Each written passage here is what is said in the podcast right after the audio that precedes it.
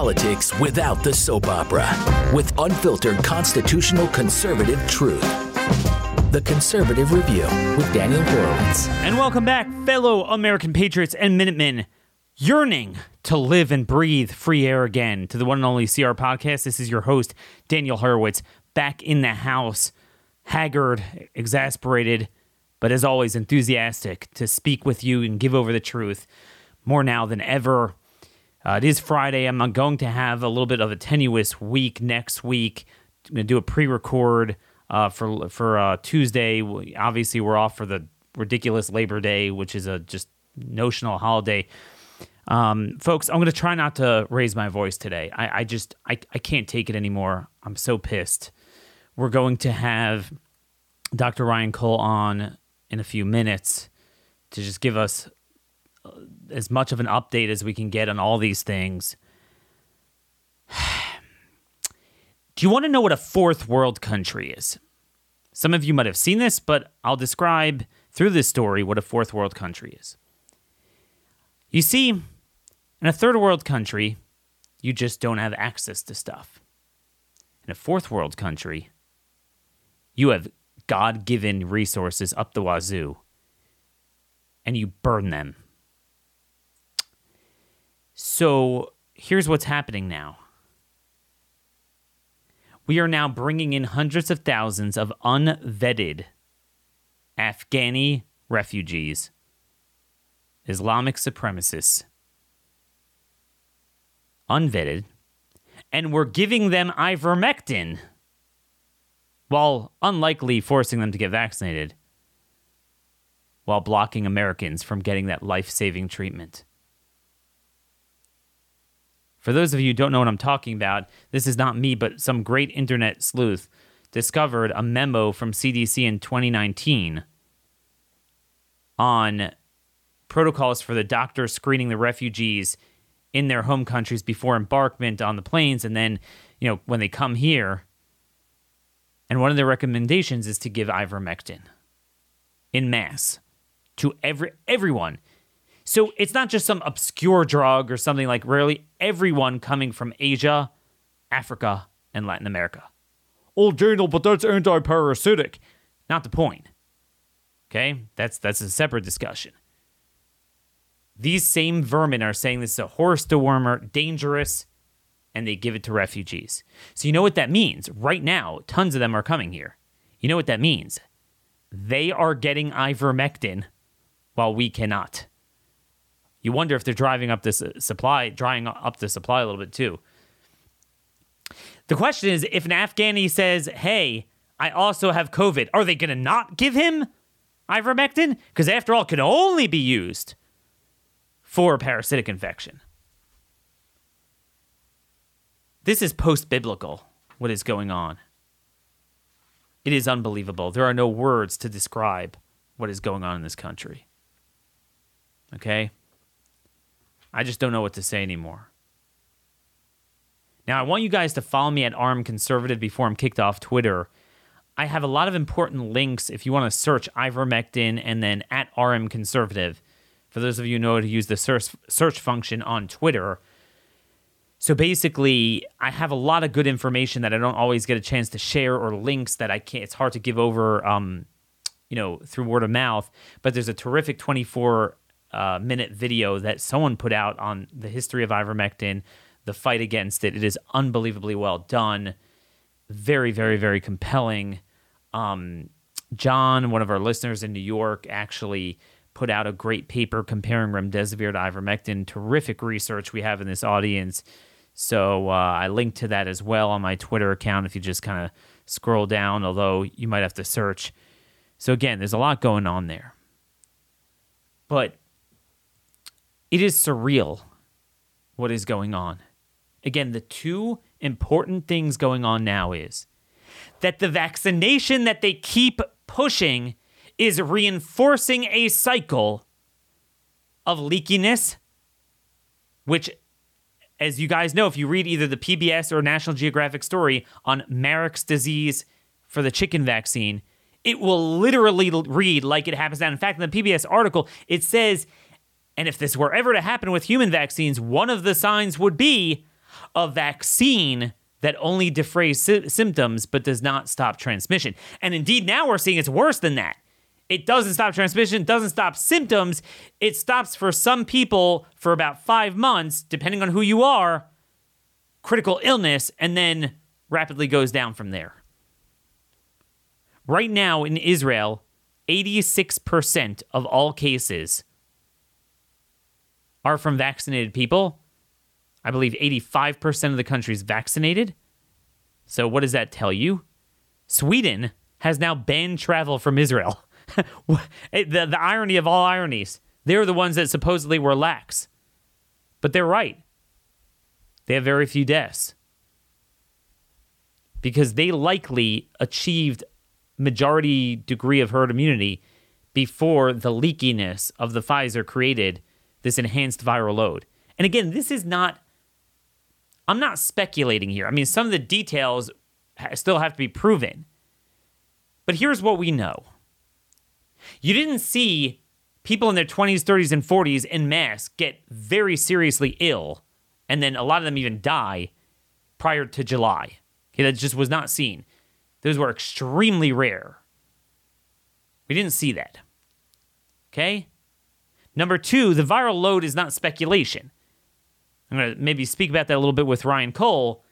The Oxford study of the Vietnamese healthcare workers who were vaccinated showed that they had a 251 fold greater viral load. Microevolution dictates that that's what would happen, as happened with the chickens. And then all of the studies showing right around that five, six month window is when the leakiness really accelerates. Okay, it doesn't take a genius to realize that can happen. Now, it could be Delta plays a little bit of a role in the sense that it is more transmissible. So, in other words, naturally, God has a blessing that if it the more transmissible it becomes, the less virulent. Um, as explained in that article on Marek's disease, what a leaky vaccine allows is using the vaccinated as a conduit to build up the viral load quicker, and it could spread to more people quicker, and then kill the ones that aren't vaccinated. So what you're having is the worst of all worlds. We have it, meaning this would have happened regardless of what variant. You know, let's say it wouldn't have mutated at all. We would have had the ancestral Wuhan strain still in circulation. It would have broken out too. The increased viral load. Except now you have the um, devastating part of Delta, which is the quicker transmissibility, but now the enhanced viral load of the Pfizer variant. Hence, the disaster that I, in my mind, is akin to watching people leaning over the 100th story of the World Trade Center with flames engulfing the building. And you're like, what can we do to save them? All these people are desperate. Where do I get treatment? Again, it's not ivermectin. Let me, let me let me tell you something. Next week we're gonna have a terrific. You know what? I'll tell you his name already. Terrific guest on Dr. Eric Hansen of um, East Texas, near kind of near Tyler. I don't know exactly what town he's in. And there's nobody who treats COVID. Nobody. Nothing.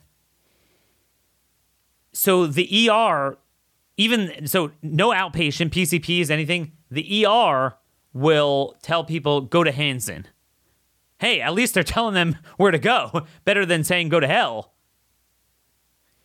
This guy is not a primary care physician. This guy is a head and neck cancer surgeon. A lot of things. He does does a lot of things. He's an ENT too.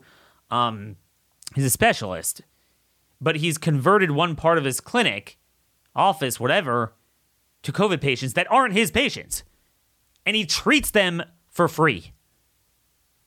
And yet, people like him are put before boards, are trashed, are demonized, throughout this whole ordeal, I have seen the best of humanity and I've seen the worst of humanity. It's unbelievable. It's unbelievable what I have seen. The best of humanity and the worst of humanity. People that are willing to do anything they can. Let me tell you a story about Dr. Hansen. This man, um, you know, last night I had uh, a state rep from New Hampshire call me up and said, I know a pregnant woman who's kind of in trouble. And she had high fever for a little while. She's on day eight, I, I want to say. She's 16 weeks pregnant. So she's out of the first trimester, which is the worst to be in, but but not great. I mean, you're beginning of the second one, and high fever, and her SATs were between 93 and 96. So that is really where you want to bomb away at it. Go all out. But the problem is she's pregnant. And I was like, oh man, I was like, man, I don't know what to say with that. Um, I know you could take hydroxy, but it's kind of late in the process. I don't know how much it will work. Um, who knows? And I, it's funny. I first got a hold of next week's guest, Eric Hansen, but in the meantime, she, because I a while back put her in touch with Dr. Cole, so I think Dr. Cole has her covered, which is our next guest. Um, and again, these guys are doing it for free, for freaking free. They're big shots. They're brilliant. They're so good at what they do, and they could easily coast. It, they're taking on liability for nothing, and they get demonized. While these dirtbags will literally pull plugs out of people. And what is so dire here Last year, pregnancy was a joke. It's in the data. They were not more vulnerable. And I don't think they're more vulnerable now than someone their age who's not pregnant. The problem is it's harder to treat. The problem is beforehand, you didn't need to treat it. Um, my sister in law, last, I guess last year, she was 39 and she was pregnant. She had a kid. She got COVID. She didn't have any treatment. It was a nothing. It was like, it wasn't a flu, it was a cold. Nothing. And that's how most women in their 30s would have gotten COVID, 20s and 30s, which is why pregnancy wasn't much of a problem. And the stress and the testing and the fascism and the mask, that was a much bigger deal than COVID. But now, with the 250 times viral load created by Pfizer, now it is more of a serious issue. So, you know, I, I told him, look, we got we got Ryan on the case. This morning, Hansen texts me, How's that pregnant woman doing? Okay? How's that pregnant woman doing? And I was like, This guy's got his regular practice. He's treating all sorts of strangers for COVID, and he texts me, How is she doing? This is the difference between humanity. The media has the ability to make gold crap and crap gold. They flipped the world upside down. Remdesivir is amazing. The vaccine, which is causing all this, is amazing, while treatment is garbage. And I was like, she needs budesonide in the nebulizer on her lungs now. It's so easy to get if you if you would you know if doctors would prescribe. And you know Hansen was very nervous, you know, without you know, doing this from afar, like, yeah, I should call her OBGYN. And I was thinking, that's when it hit me. I was like, the same OBGYN who believes COVID is so serious that even a pregnant woman should get a vaccine that is already causing so much problem, so many miscarriages, has not been fully studied in pregnant women by their own admission. But once a woman, a patient of theirs, gets COVID, the bastard has nothing to say. And I'm not even talking about ivermectin. Hydroxy is approved for pregnant women with lupus. Budesonide. Simple. Get down that pulmonary inflammation.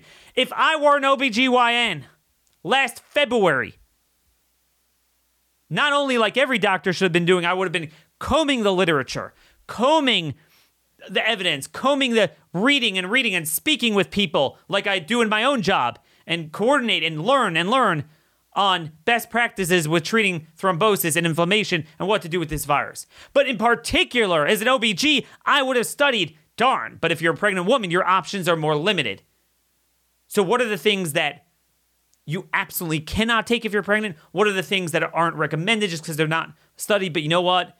If you're in a pickle, you're worried about her oxygen- oxygenation, it's really going to harm the kid. By hook or by crook, what could I give her? And we don't have the answers to that truly, truly disgusting and satanic. Now, speaking of satanic, We know we need representation in the courts. For over 27 years, Alliance Defending Freedom has been standing up for religious liberty, sanctity of life, freedom of speech, marriage, parental rights in America's highest courts. And look, while I don't have long term faith in anything in, in the Republican judges, this victory on abortion that you know Texas is now able to limit abortion under six weeks.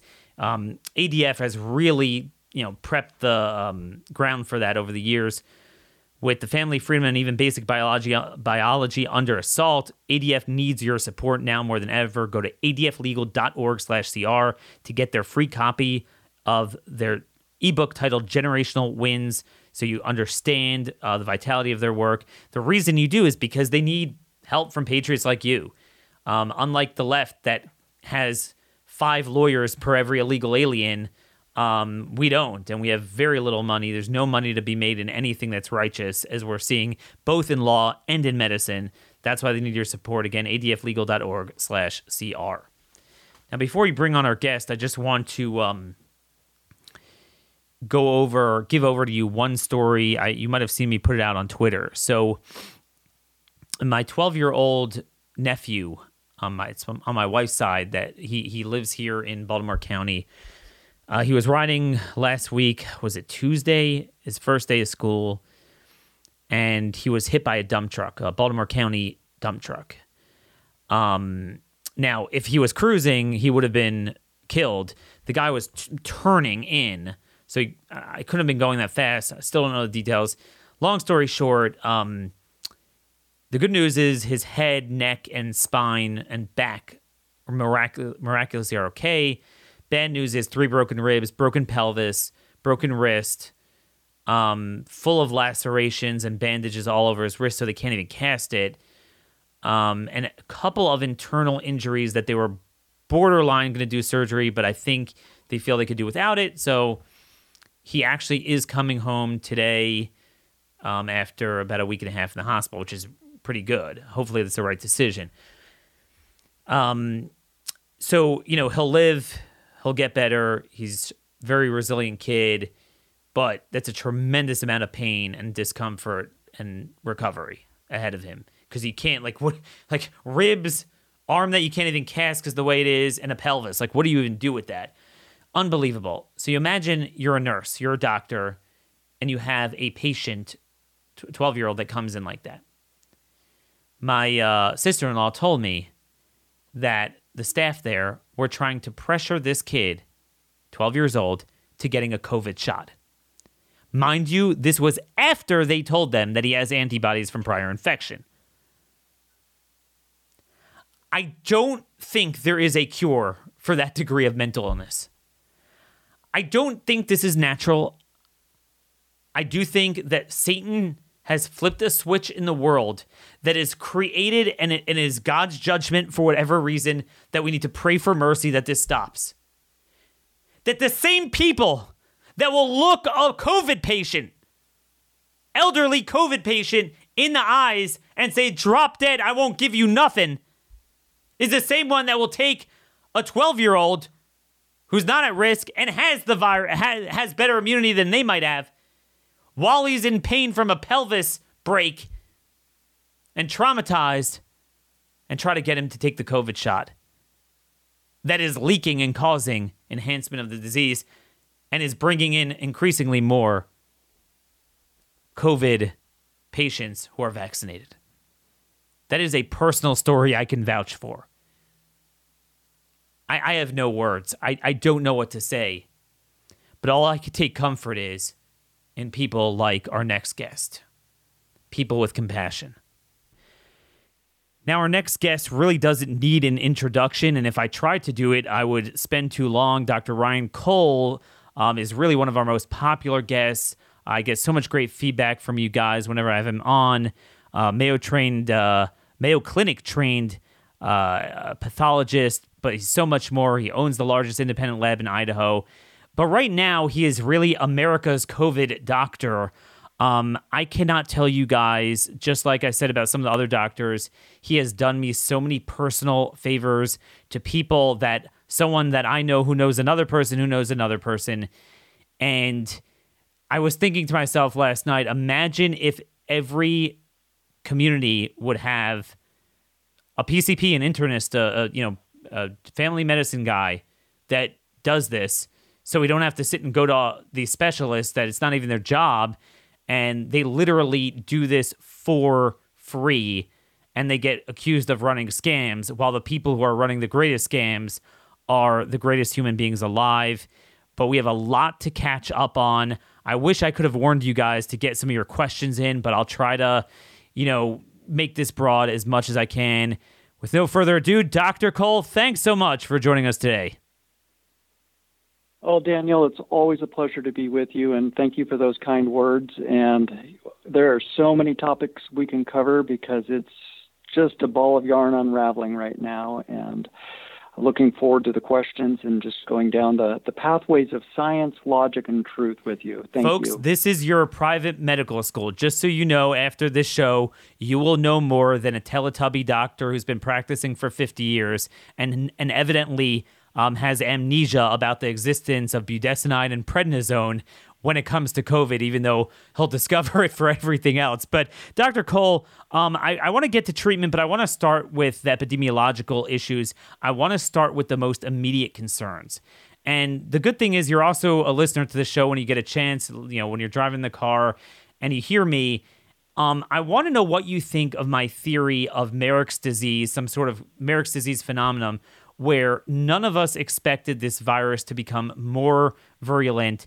We are, you know, you and I talk about this every day. We we see people in their 20s and 30s that are getting slammed by this like never before. They're getting slammed quicker. It's not just more transmissible, it's following the opposite of Muller's ratchet. It's getting, you know, more virulent at the same time. It's crushing people, it's killing people. Um, it's not just the Delta because Europe that got the Delta earlier had the typical experience where it was more like a cold.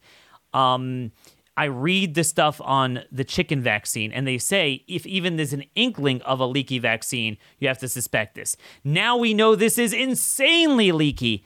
Dr. Cole, how is this not creating some degree of enhancement?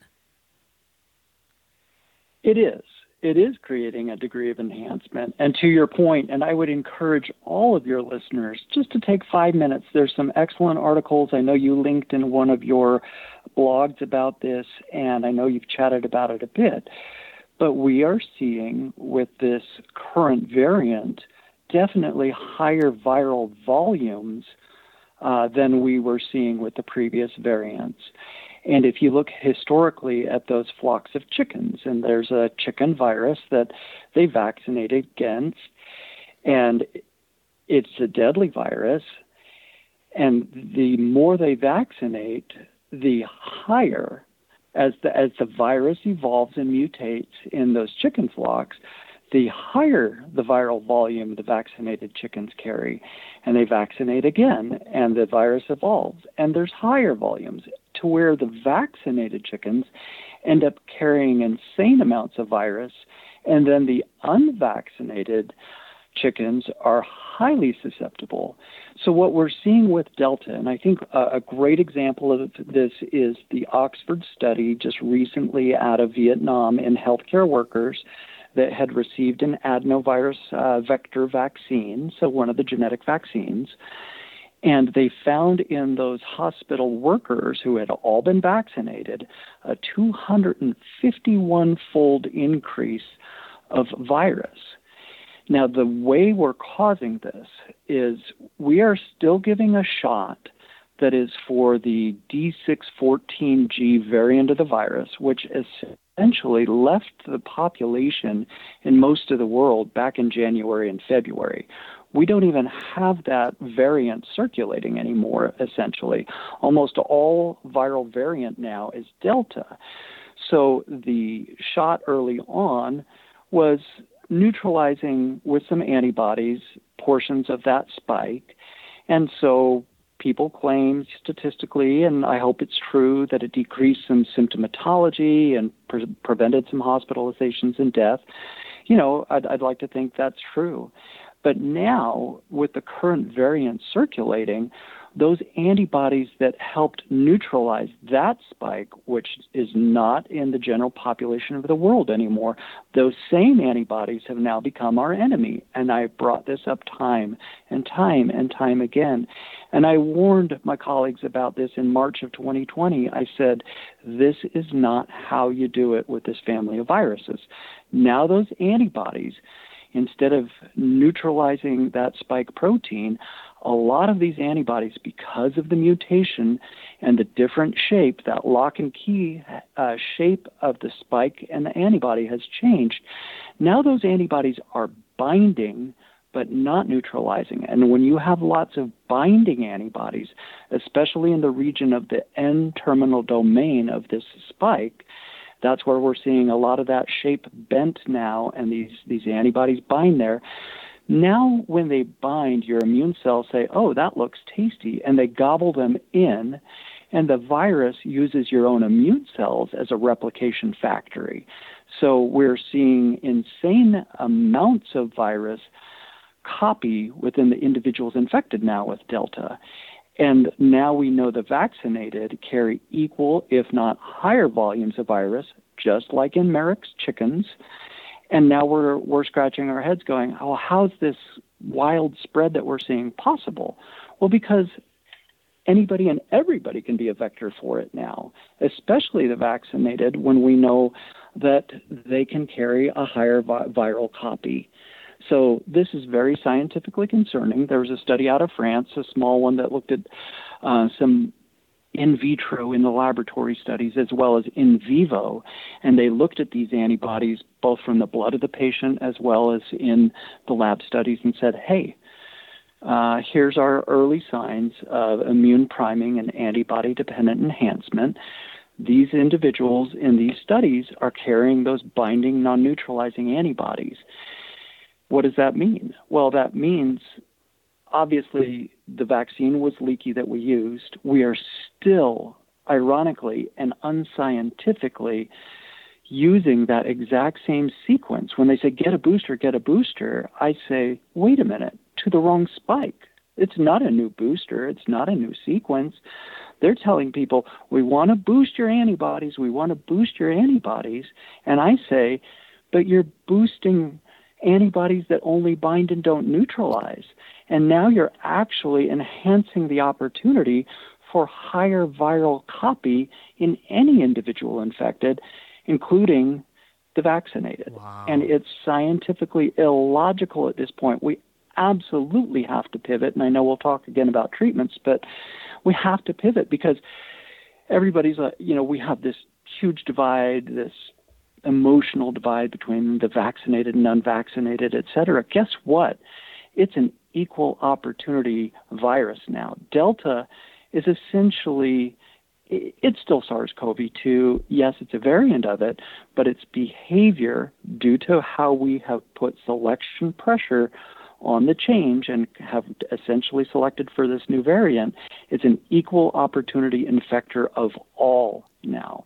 And so we can't have this mentality of, oh, I'm vaccinated, I'm okay. Guess what? No, you're not. Mm. You're not now. Studies, you know, I, I was listening to the UK data this morning that said 30% of sick people in the UK are vaccinated. If you look at their numbers from last month, and again, it, it, the United States has very poor tracking and very poor data, yes. very retrospective. Other countries is where you find out what's going on. You do look at Israel, you you do look at the UK, you do look at Iceland. And by the way, just and on that point, I'll give you um, uh, a data point.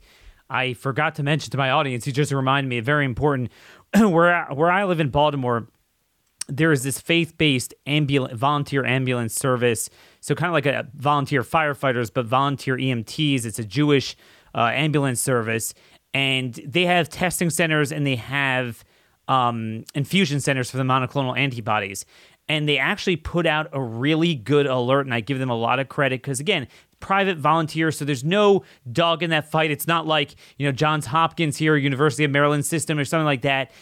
And, you know, they had to put in the obligatory mask nonsense and made up stuff with that. But they were like, dude, people think it's not happening in Maryland. You know, it's mainly in the South now but it is, and it's vaccinated just like unvaccinated. And they actually said They've had 70 infusions this month uh, in in their centers, and and and it's considered relatively low spread here.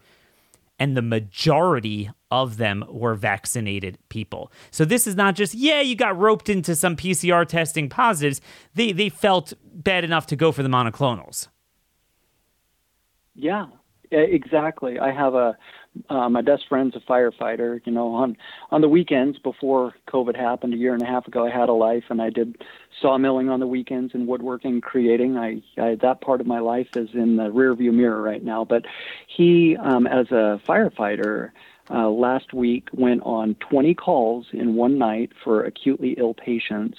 And of the 20 acutely ill patients he went to attend to that night, 19 of them had been double vaccinated. Wow. So, whatever we're hearing in the media, and we hear, oh, it's a disease of the unvaccinated, I would like to see the actual data. Every time I hear that, I had a friend at a local hospital call me yesterday. Okay, my uncle, my brother, my sister, my grandma, all vaccinated, all sick, and not, not just tested positive, like you said. These are sick individuals. So, I, again, I'm not here to judge anyone. People got a shot, people didn't get a shot. What we need to do is the humanitarian thing right now and be intellectually and scientifically honest and yep. say it is now an e- equal opportunity virus for everybody because all of the data that you hear reported and the efficacies and this, that, and the other, that was pre Delta. So all these appro- these supposed approvals that have happened and things like that, that was all data from back in March. That's not new data. So the new data to be understanding of what's really happening, you do have to look at those overseas data because they're they're forward thinking, they give weekly updates, they give the variants of concern, they're doing better sequencing, they're doing better statistics in their national health yeah. services and whatnot and it's different. It's different. We're we're dealing with the behavior of a different virus, and to that selection pressure of those Marek's chickens, we're seeing a very similar pattern, and it's a high viral load issue yes. now. So getting to treatment is far more important now, be it the monoclonals or be it some of the other drugs which shall not be named. You know, it's critical to get those on board because people have higher viral copy. I did a presentation with um, a group out of Canada, Covexit Canada, and I, I showed the graphs of what the spike looks like and where the mutations are because of how that little cleavage site between the S1 and the S2 subunit, it's called a furin cleavage protein. It was the good indicator that this is an engineered virus, which is maybe a reason that it's behaving more aggressively instead of less. But that there's a mutation near that cleavage site. With the earlier variants, about 10% of virus could, uh, once bound to cell, could be cleaved and get into your cell. Now with Delta, what we're seeing that cleavage site gets cleaved so the S1 and S2 subunits can split and do their thing. And you know the S1 splits off and then causes clotting and disease as it floats away into your system, and the S2 binds to the surface of the cell and helps the virus get in. But now about 75% of bound virus to any given cell can get in. So that's another scientific explanation as to why we're seeing so much more viral load in both vaccinated as well as and while pe- and why people crash and quicker. Perhaps, correct. Yeah. Even those you know those surprising. I know you and I have talked about you know these surprising scenarios in some of these young healthy individuals that don't fall into those obesity, diabetic. Um, mul- multiple comorbidity categories, and we do hear those anecdotal cases, anecdotal cases in the news, and it's very sad and unfortunate. But that's part of the reason that we're seeing it affect those individuals uh, pretty fast and hard as well. So I want to get to a little bit later what to do about that and practical advice, but just want to close the circle here on this um, viral enhance, enhancement of viral load.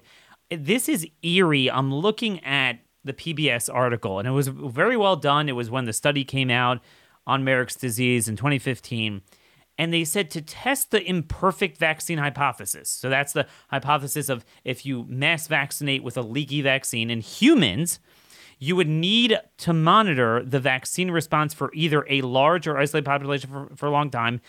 Um, and doing this would allow researchers to gauge how the vaccine interacts with the virus and if the relationship isn't evolving, does the vaccine merely reduce symptoms or does it also keep patients from getting infected? That much the government is saying. And and and they're already outdated because it's already leaking on even the critical ill protection like we said that ship has sailed. If you are vaccinated with Pfizer in particular January, February, you're you're most of them are done with. But and then and then they say, look, it's important that we pay close attention to the Ebola vaccine in the ongoing trials because again, they started the article by noting Ebola is like the paradigm of an extremely deadly vaccine. But thank God, microevolutionary theory. Look, because it's so virulent, it's harder to transmit. And basically, they note that you don't want to make Ebola that spreads like a cold. Now, I'm not trying to panic people and exaggerate here, but Dr. Cole, if we continue the vicious cycle of a booster now, so won't the following happen? Won't it be like, you know, the virus will say, hey, baby, this is all you can eat buffet here. Mm-hmm. Like I'll have my cake and eat it too. Yummy, yummy antibodies that, that don't neutralize me. I'll go in, do the Trojan horse business, run up the score with the viral load, and then we have on our hands for the first time in humanity an Ebola like virus that spreads like a cold. Well, and I, you know, I, am going to try to temper that. Slightly. Thank God. I agree with the assessment. I'm going to temper it in this regard. This, thank, thank heavens, is not Ebola. Thankfully, as you and I know, statistically, so many people survive this virus. 99 plus percent. You stratify by age cohort. Age cohort. You know, you go to age 50, and 99.98 percent survive. With early treatment, even more survive. But to to that point, thankfully, this is a coronavirus.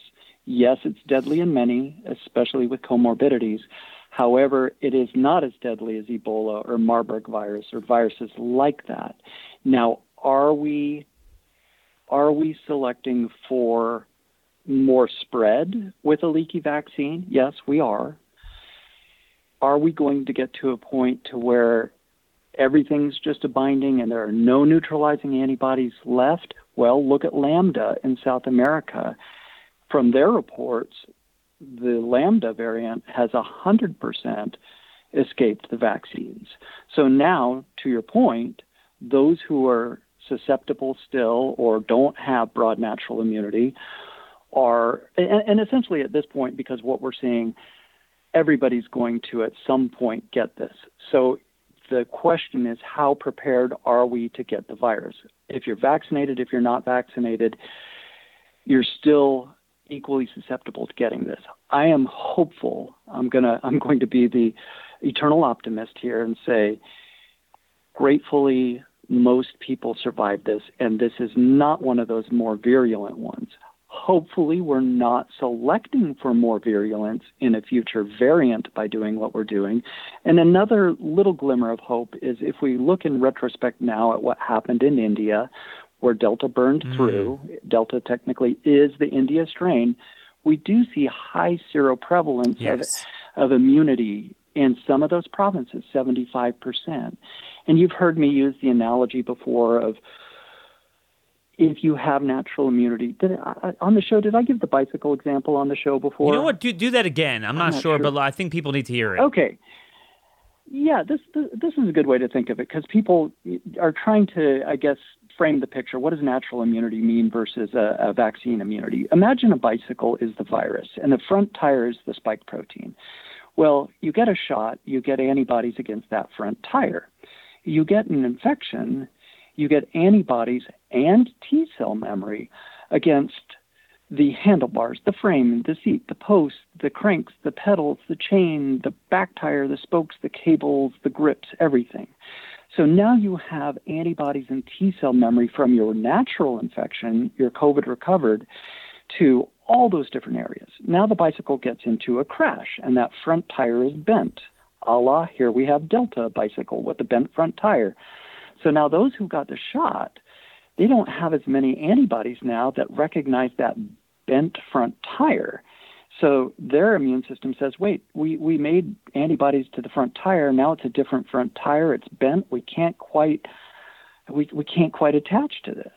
Meanwhile, those naturally infected go, oh, yeah, the front tire's bent, but guess what? My body remembers the entire rest of the bicycle.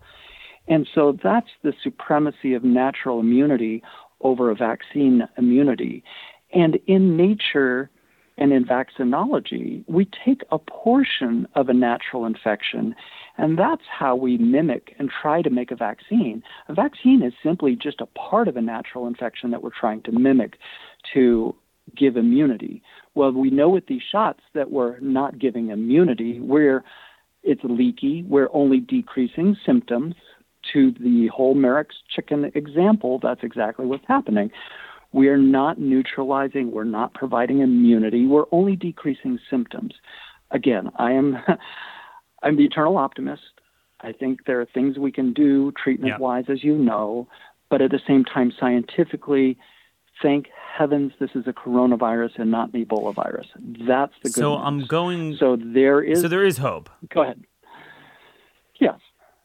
So I'm going to enhance your point and then challenge it, and I w- want to get your response. So to, to enhance enhance what you're do. saying just from a data point, um, because I'm I'm praying, um, you know, I'm just I'm sick to my stomach from what I'm seeing.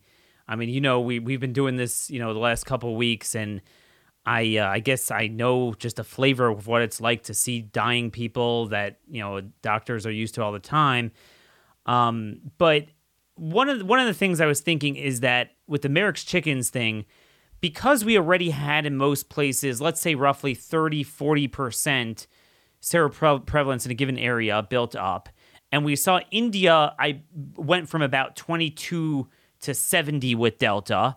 And then there's always, you know, maybe a 5 10% extra that are fully T cell immune. They just weren't presenting in those tests with, with antibodies. So, um, and, and they, they appear to be done with it. So, my hope is with all of the devastating pain, and we are going to get a backlog of terrible, terrible deaths, including younger people in Florida, Texas, um, Louisiana, Arkansas, Mississippi, um, you know, Tennessee, the Carolinas, the the northern South is is still kind of through, you know, getting getting through it. Um, but that once it is over there, it is true that in theory the vicious cycle of boostering, which they're going to do, and we're not going to be able to stop, would create another screwball against the unvaccinated and then increasingly the vaccinated, and this one will offer even shorter window of protection, but there won't be much ground to plow because I'm telling you, everyone I know, I check up on them who lives in these states, everyone got it. It's unbelievable. This was not the case in the previous waves as much as we thought it was, you know, spreading everywhere and a lot of people did get it. That's my only hope that the the clock will run out on the virus that you know it's like you know you're beating the hell out of people but the game's over you know the the the buzzer goes off and that you know it, it won't have enough um, people to run through anymore uh, thank god. That that's my hope. But but here is the question i'm going to challenge you with dr cole and i and i and i and i expect a good answer the, this is one of the most Okay. common question i get from the very smart listeners i have and they're like, wait a minute, Daniel. I know you've shown me mountains of evidence about natural immunity, and it's holding up, and so far it has been holding up. But I am hearing more cases of people getting reinfected very mildly, um, more so than before. But let me, I I don't want to go with anecdotes. If this is a variant issue, then it's like, yeah, you know, uh, the the T cells will be like, "Hey, dude, you ain't fooling me. Like, I, I see I see you a mile away. Uh, SARS one uh, T cells have been shown in vitro to recognize SARS two from a totally different uh, line of viruses. All great, but if this is an issue of um, this viral load enhancement created by mass vaccination with a narrow spectrum spectrum leaky stupid Pfizer vaccine. So then the issue becomes 250 times the viral load, like in the Oxford study. So then my question to you is this: My parents got measles and mumps. They're definitely immune, even even 65 years later, whenever they got it in their childhood. Um, but what if I took measles or mumps in a lab and I magnified it by 250 and then injected it in them? You see where I'm headed with this. Does natural Yeah, immunity and- fall eventually by uh, creating a Marek's disease style viral load enhancement? Uh, maybe is the answer. Again, it has to do with family of virus and behavior of virus. So, really, it, it's interesting. So, if you have a memory cell, say you have 10,000 copies of virus, well, a memory cell can crank out 10,000 antibodies every couple of minutes. And, and so at the site of entry, here, here's a critical impo- uh, important point you and I chatted about the other day. In the naturally immune, again, all those antibodies to the bicycle plus the T cell memory, in the naturally immune, in addition to your IgG that you all hear about in the news, oh gosh, my antibodies are waning. Guess what? That's fine. Your antibodies are always going to go down to a level of almost undetectable. It doesn't mean you don't have memory. Obviously, the more vitamin D you take, the better you maintain any immune memory to any infection over a lifetime. So get your levels above 50, get that normal. But IgA antibody, our body at the site of entry with this virus, the eyes, the nose, the throat, those who've had natural immunity, natural infection, have a ton of IgA immunity. There are some IgA deficient individuals in society. You can test for that, and you need to know if you're a deficient individual. But you can, in the naturally immune, as long as this virus is still, if you look at SARS CoV 1 to SARS CoV 2, as long as the virus, as it continues to evolve, is about 80% the same, then those naturally immune have that extra layer of protection this is why the vaccinated are carrying higher viral load. They don't get an IgA response in the eyes, the nose, the throat from the shot. So those cells in that area of the body, the virus says, huh, you think you remember me, but guess what? You don't. And so you get tons of viral copy there. So I'm still, again, optimistic into the future. Measles and some of those you mentioned, those are very conserved viruses in terms of how little they mutate. But even if you overloaded and brought higher viral copy on, the individual that has had memory to those viruses would still have a lot of that IgA immunity mm. where that virus enters the body. And that's a very protective. I mean, that's like having soldiers at the gate. It's like having the Great Wall of China and a moat and, you know, cajillion crocodiles. That IgA antibody is so pivotal in our immunity. Now, I think so. People don't think you're just kind of making this up and whatever. I think a good proof to what you're saying is, you know, because again, I'm I'm very like I want to see data on the last few weeks, the last month when this thing being that same viral load that is now knocking down and killing a 30-year-old healthy person. But at the end of the day, if you did have prior infection, what I've noticed is all you guys, you know, the whole, let's call them the patriotic doctors, unlike the other clowns, you will get right up to a patient and you're always around it. And you, and almost all of you guys have gotten it. Um, some more recently, some a while mm-hmm. ago, and you have not had a problem with it. So my viral load theory of overloading the prior immune doesn't seem to be panning out. Could you explain some of your experiences, you know, with that? as as a, as a physician. Yeah, yeah, and and to your point, many of us have worked our way through COVID, and as we get re-exposed, if you look at the commentary of, of Dr. McCullough, he he states if you really look at the literature, a, a, a, double sequenced case of the virus two times in the naturally immune really isn't present in the literature. So he says, you know, one in a hundred million, one in a billion. I, I slightly disagree in the sense that even if you've had COVID, it doesn't mean the virus isn't going to get into your mucosa, mm. and you may have a scratchy throat and a tickly nose for a couple of hours. But that's a, simply a sign that yeah, the virus got in you again, but you clear it so fast compared to the either naive individual and or that vaccinated individual that cannot neutralize it there on the mucosal sites. So yeah, it, it's not that you can't acquire um, copies of virus. You're certainly it, it's ubiquitous. It's everywhere in the environment. Just like CDC said, you could mask everybody and vaccinate everybody, and Delta is still going to spread. So it, it's basically a wildfire. It's present. It's spreading quickly. The hope is that we get a lot of natural immunity from it, and we help most people survive this. And but to to the point, or say those. Uh, this is an important one that came out just recently and, and this is an important one. I hope some of my medical colleagues and skeptics are listening to this. There is a very important molecule in our body called interferon.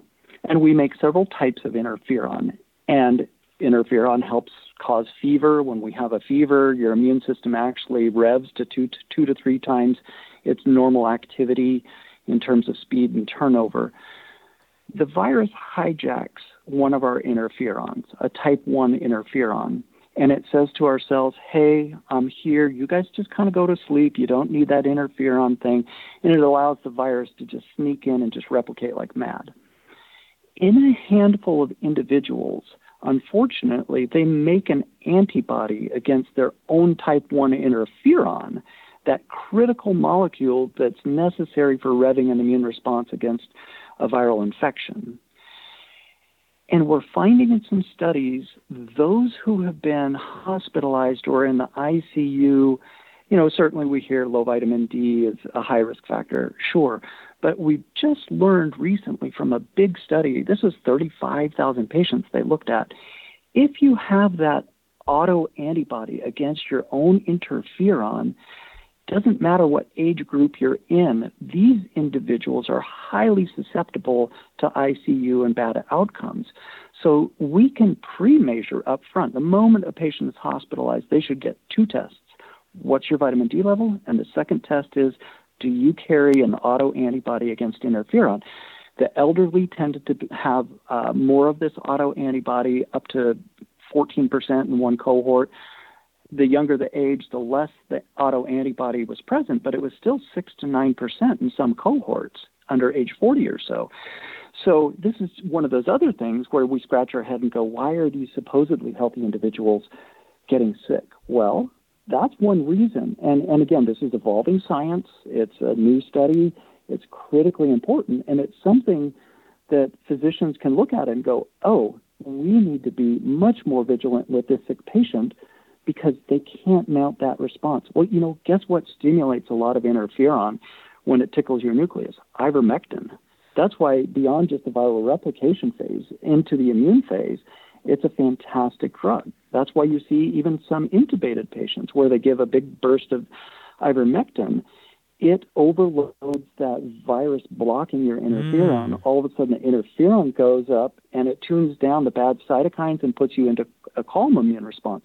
So this is this is just a new thing, but I think it's critical for a lot of physicians to understand and know because it explains a lot of what we're seeing that's inexplicable, like those young people that you always give as examples. That that that is very helpful. And by the way, guys, I want you to know that my latest column on CDC giving ivermectin to Afghan refugees, um, just know that I, unlike others that will just report on that, I, as always, go into great detail and then go off into the mechanisms. So I do have from Dr. Cole um, the short form of the eight uh, mechanisms of action of ivermectin, and that is one of them. And then a link to my Twitter thread that has the more detailed explanation and links and videos from him as well.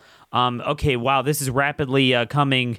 Oh boy, we're almost an hour here, but we're going to go a little bit over time because it's so important.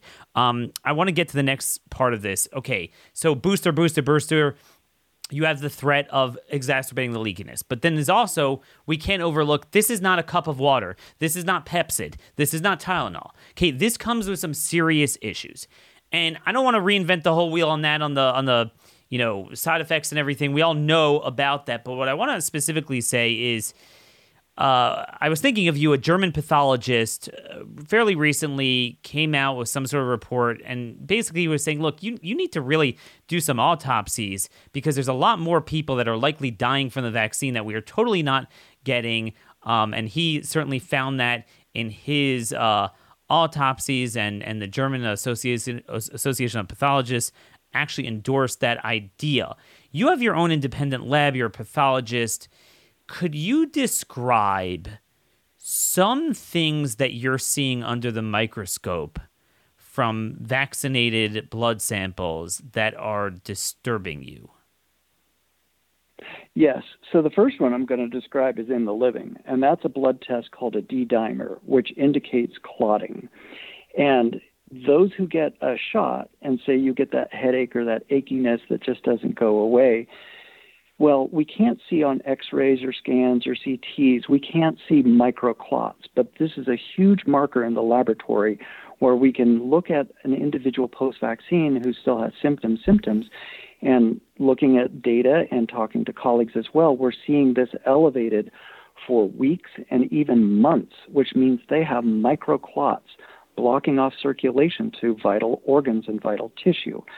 So even in the vaccinated, we need to highly consider this in terms of putting them on something to bust up these clots and restore circulation and avert long term, long haul symptoms in the post vaccinated as well. But when it goes to the autopsies, I don't have an autopsy suite in my lab here. I used to do a ton of them um, in other facilities over the years. But thankfully, after that talk that I shared, I've I've had attorneys, I've had uh, fellow pathologists, I've had colleagues from around the country reach out and say, let's study this. Unfortunately, there's still a lot of coroners that will not do an autopsy. A family will say, My family member had the shot, they died within days or a week or two weeks, and the coroners are still denying doing the autopsies. The families have to request it, they have to fight for it. Unfortunately, the private opt- autopsies can be expensive. Mm. We should have billion we should have billions of dollars from the NIH going towards this because French legal system, a new product on the market should be treated as guilty until proven innocent. Every adverse reaction, every death should be investigated as though it were the cause until it's ruled out. Just like the German pathologist you mentioned, Dr. I think it's Shermer or Schermacher, he did 40 autopsies and he said, look, 30 to 40 percent of these were vaccine caused. Did he catch some verbal heat from the naysayers and the misinformation, disinformation media? Of course he did, but he's the scientist. I, as the pathologist, see the patterns. I do have more autopsy tissue that's been sent to me from around the country on, on my desk now that I've been studying. Once I have enough of them, like I, I will publish just like he did, and I'll, you know, 100% data analytic I, I have no bias. If I see it, I see it. If I don't see it, I don't see it. And that's what we'll report. We can only report what we see in the patterns. But the patterns that I am seeing in the vaccinated, we are seeing excess clotting. We're seeing it in the lungs. We're seeing it in the kidneys. We are seeing inflammation in the heart. So there are multiple inflammatory patterns consistent with the virus itself and the post-vaccinated that are passing. Mm. Now, in addition, in addition to that, Uh, what's concerning, we're getting this high media pressure get a shot, get a shot, get a shot in the middle of a spreading virus. You get a shot, you actually weaken your immune response while your immune system is ramping up antibodies to a spike protein, which is now obviously the wrong spike protein. A lot of your other broad general antibodies drop and go down, and some of those B cells for all those other things that could maybe attach and neutralize a bit, they go to sleep. So what we found, and there was a study in the UK that showed this, especially in the age 50 and older cohort, after that shot, you're actually at a higher risk for acquiring virus and a st- statistically higher chance of dying in those first couple week windows because now not only do you not have an antibody against the virus, and we know they're really not neutralizing now anyway, but you've also weakened your immune response. Wow. And so I, ha- I have one autopsy on my desk from an unfortunate gentleman. I think that's what happened to him. He died two weeks after his second shot. And again, suppression of some of those other immune responses. His it looks like a mix of both in him. I think the vaccine weakened his immune response, and he may have gotten COVID in that window when his immune system was trying to ramp up um, antibody memory. This this and is so really important. To... whoa, whoa! There's something. Wait a minute, Doctor Cole. You just set off all sorts of light bulbs here. You know, there's one thing if it was off season, you know, March, April, like nothing was going on anywhere. But, you know, if you're in the South now, so there's vaccinated and there's unvaccinated. You're unvaccinated and you're like, holy heck, my neighbors, family, people around me are getting really critically ill. And and and and and again, because of our first discussion, you know, now they're seeing, darn, I mean, I didn't think I'm young. I'm not. I didn't think it was a problem. Um, and and rightfully, I didn't get the vaccine because the risk benefit ratio. But now, man, man, I better go out and get it. So they go out and get. So and and and they're encouraging them get it, get it without any nuance of timing. Like you say, hey, you're in the Northeast. Hey, buddy, look at what's going on in the South. There, you better get vaccinated. Again, assuming that's the right thing to do, fine. But you're in the South, and it's going nuts. It's going everywhere. So you go and you get your first shot within that, what is it, one to two week window is when you have the problem? About a two week window, and in, in individuals that are a little more immune suppressed, where it's going to take them longer even to mount an immune response, mm. it can be several weeks beyond that two weeks. So, and so, point, so just, you know, the, just poli- the politicians yeah. are. Go ahead. No, I was just going to finish that point. Um, so therefore, not only is this likely killing people, but they're counted in the unvaccinated pile. So, um, Simone Gold, our friend, put uh-huh. this out last yep. night. CDC says now they list they're listing vaccinated COVID deaths as unvaccinated if they die within 14 days of the second shot. So certainly the first one that's blamed on the unvaccinated cohort when in fact that narrow window is likely the most vulnerable of all three. There's really three cohorts. Correct. And and we're actually making them more susceptible to a bad outcome. And we have politicians giving policy and preaching, look, it's spreading fast, just get your shot, get your shot, get your shot. And um and I as a scientist go, "Oh, wrong time, wrong season. We just need to have a pivot plan to treat these patients early, be it monoclonals, be it whatever, because if you get and I have a good friend just a week and a half ago reached out, hey, I finally peer pressured, got the shot, and was gravely ill. And again, he's one of those younger in his 40s. But uh, I thought, oh my gosh, he fell to that pressure, got the shot in the middle of a, a widespread here where I am right now. And, and all of a sudden, you are seeing more of these individuals getting sick very quickly because they've detrimentally weakened their immune system during that that initial immune response. And it's highly concerning that we have policymakers that don't know science that are pushing policies and recommendations that are against common sense. And again, we don't have any public health officials saying, hey, this isn't a good idea. We need scientists saying, follow science. Science knows what's going on. Immunology, virology knows what's going on. This is not how you do it. And to your earlier point, sure, you don't have a virus circulating. You're get, getting ready for that next viral season. You know what virus is coming along. Sure, get a vaccine against that future thing. Now you're protected. But in the middle of it, no. No, because now we're seeing even more problems. And yeah, it's three groups now essentially. It's three yes. groups. Yeah, I would any it. good data would take a look at that. You know, have the one shot maybe within 14 days. You want to vet that out. That's fine. Take it out of the vaccinated pile, but don't put it in the unvaccinated pile because that's that's that's a different story. Now we got to do this within 15 minutes. Hard hard a deadline. Two more things I want to go over. The last one will be just treatment. Uh, we're just going to do kind of guidelines, um, uh, uh, advice. But first, I just want to finish the discussion of the vaccine problems. Um, what are some of the concerns you have as a pathologist um, for the long term prognosis for possible greater risk for cancer from the vaccine?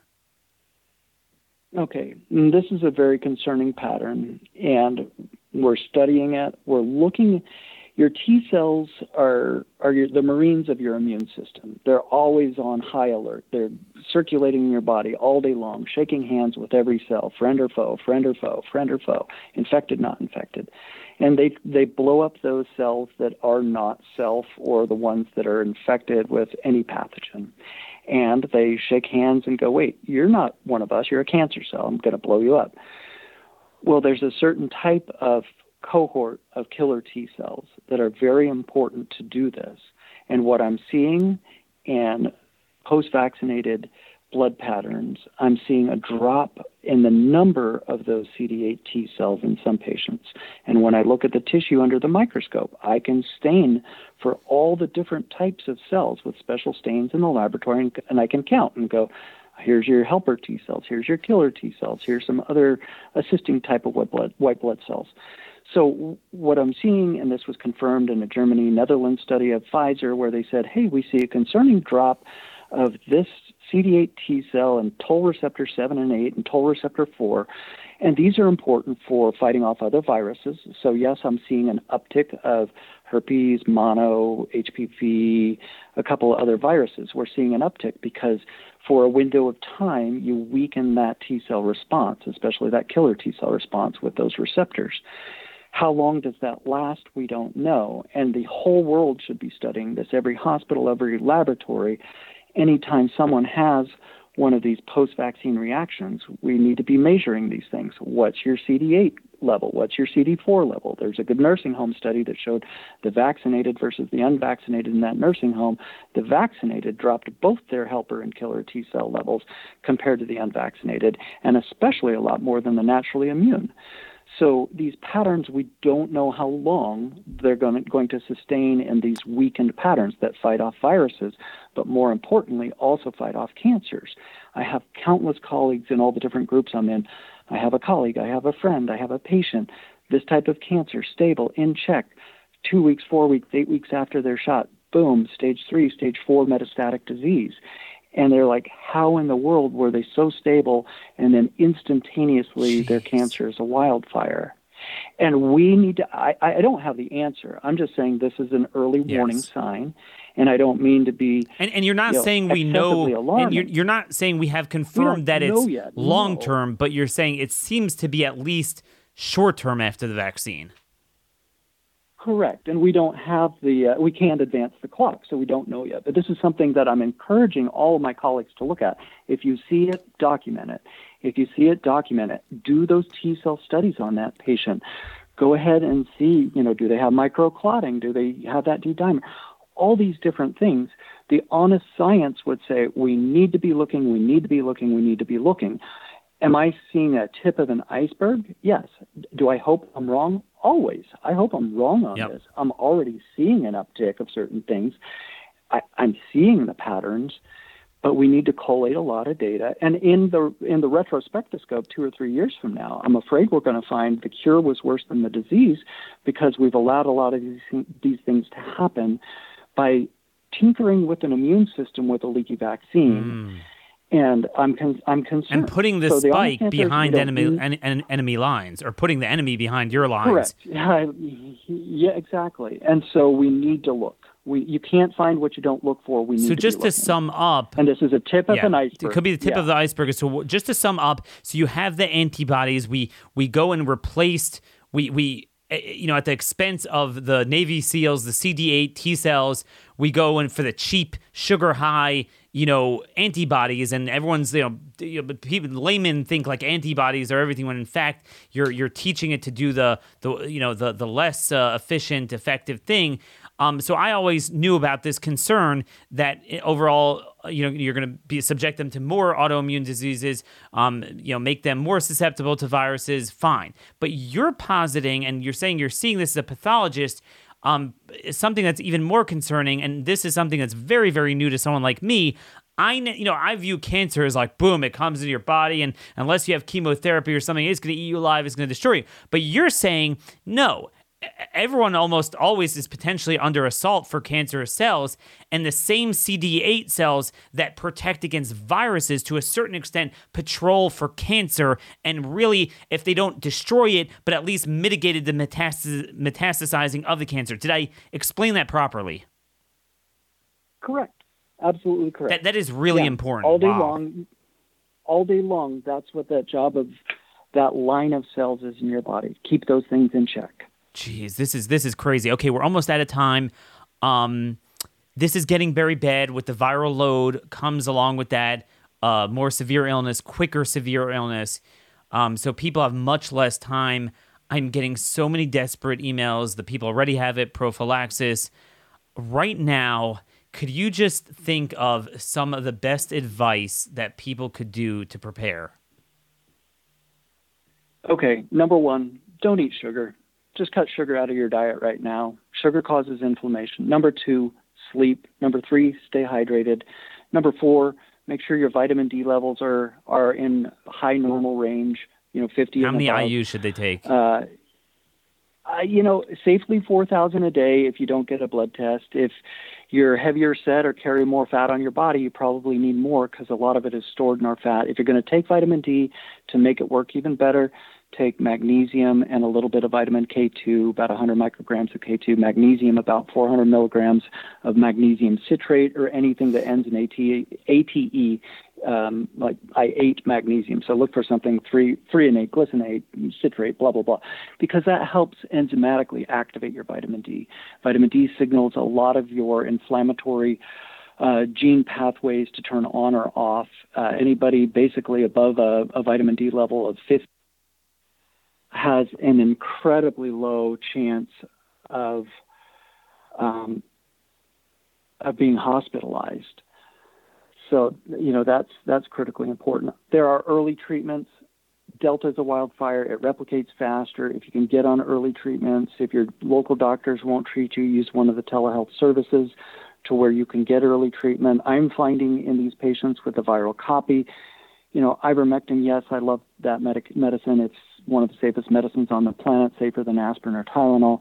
But you have to get more of it on board sooner for it to work layering it with hydroxychloroquine is a good thing. Um, budesonide, yes, once you have pulmonary symptoms. Yes, fenofibrate. Yes, colchicine. Yes, steroids at the appropriate point once viral replication has stopped. You know, yes to cyproheptadine. Yes to Pepcid. Yes to um, other antihistamines.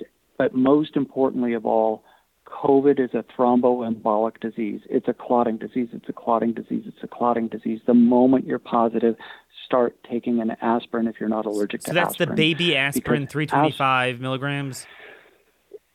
Uh, that, an adult is 325, a baby is 81. So okay. in adults, and you got to be careful with aspirin in kids. You know, there's something called Reye's syndrome. So little kids, you know, I don't recommend mm-hmm. it. And kids do pretty well against the virus anyway. But if you're an adult, take an adult aspirin every day, and Dr. McCullough will tell you for 28 days.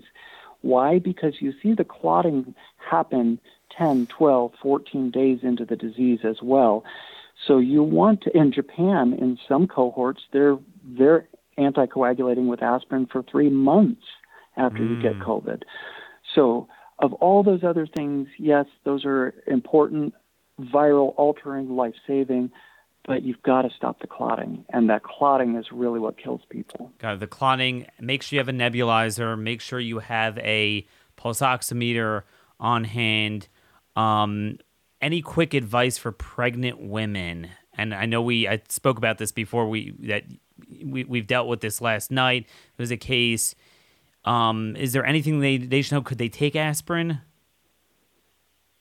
Uh, they can take a baby. It depends on which trimester mm. you're in. You got to be careful when you're early in pregnancy. So, you know, you can ibuprofen has a little bit of an anti-clotting effect. You got you got to be a little careful in pregnant women. And so I'm not giving medical sure. advice to any one person, but I I was helping a, a friend in New Hampshire in the wee hours last night. Same scenario. Pregnant women can safely take hydroxychloroquine. Um, nursing mothers can sa- safely take hydroxychloroquine. The higher your vitamin D level, this is one thing most doctors don't even know. The higher your vitamin D level, vitamin D acts on clotting pathways as well. The far less inclined your body is to clot if your D is above 50 and normal. And that's why we see this MISC in children. This is why we see clotting in these individuals that are vitamin D below 30 or 20 in the ICUs if your D is normal, again, it signals so many proteins in your body, it even has an anti clotting effect.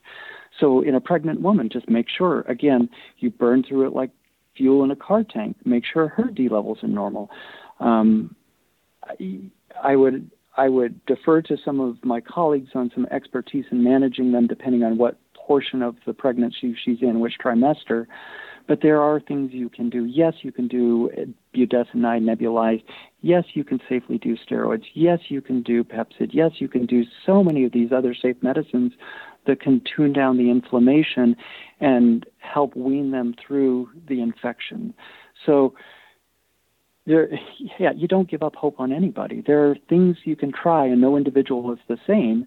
And obviously, it's a concerning condition, but there are things you can do and logical things and mechanistic things. And we, we need to be compassionate to all. This virus isn't political. This virus is a humanitarian issue, and we need to think logically, engage our brains, and think outside the box, and use all the things we can to save a life, including those pregnant women. Last minor point here before we sew it up.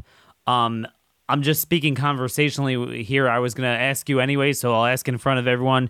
Dutasteride, um, these and- androgen blockers, dutasteride is one of the ones that uh, Pierre Kory's group FLCC is recommending. Should it be the strategy at this point that look, it's evil what they're doing with ivermectin, but if it's going to become so hard for people to get a hold of it anyway, and there's such a stigma against it, not that we should give up on it altogether, but should there be a strategy to go with these? I looked on GoodRx, it's like 10 bucks, like, and people get it for acne or, or hair loss that, again, some people take it for years, very safe and the um our enemies are unsuspecting of what it's for and it seems to have good action should should we go all in on that you know, I, that's a. I, I laugh when you mention it. I'm like, dang, we just put a target on that one now because every time we find something that works, they take it away from us. But yeah, no, fantastic studies out of Brazil. When you do androgen blocking, again, the outcomes in these individuals are wonderful. Is so much better and fantastic Brazil studies. They use proxalutamide down there. We have dutasteride here. We have finasteride here. You got to be careful in certain cohorts especially in pregnant women with some sure. of those because they can they can be teratogens. But it, but at the same time, the men tend to do worse and have worse outcomes with COVID. And if you can alter some of those hormone pathways with this androgen blocker, you can decrease certain uh, inflammatory pathways. Yes, it's a wonderful drug. It's another pivot we need to look at. Anything and everything we can do to save a life, and and it has a great signal so far, and it's something very very worth looking at, especially in the acute hospitalized patient. And it's just for a burst. I mean, it's for a couple couple couple weeks. Um, but if it's saving a life and tuning down inflammation, wonderful. Another tool in the toolbox, another arrow in the quiver we can use. Acne and hair loss. No one could have any beef with it. God forbid would we try to save someone who has COVID. No, all we're trying to do is prevent hair loss, and they should never have a problem with that. I really think it's something we should explore. Thank you so much, Dr. Cole. This has been like an encyclopedia. I feel like we've all gotten, uh, you know, a semester of medical school in here. Um, good luck in your work. Thank you for your humanitarianism, your volunteering of your time um, your compassion, your care. May God give you strength to really ramp this up and, and, and help us save humanity. Thank you so much, Daniel. Always a pleasure. And thank you to your audience. And folks, well. we are you. out of time. Till next week. God bless you all. And thank you for listening.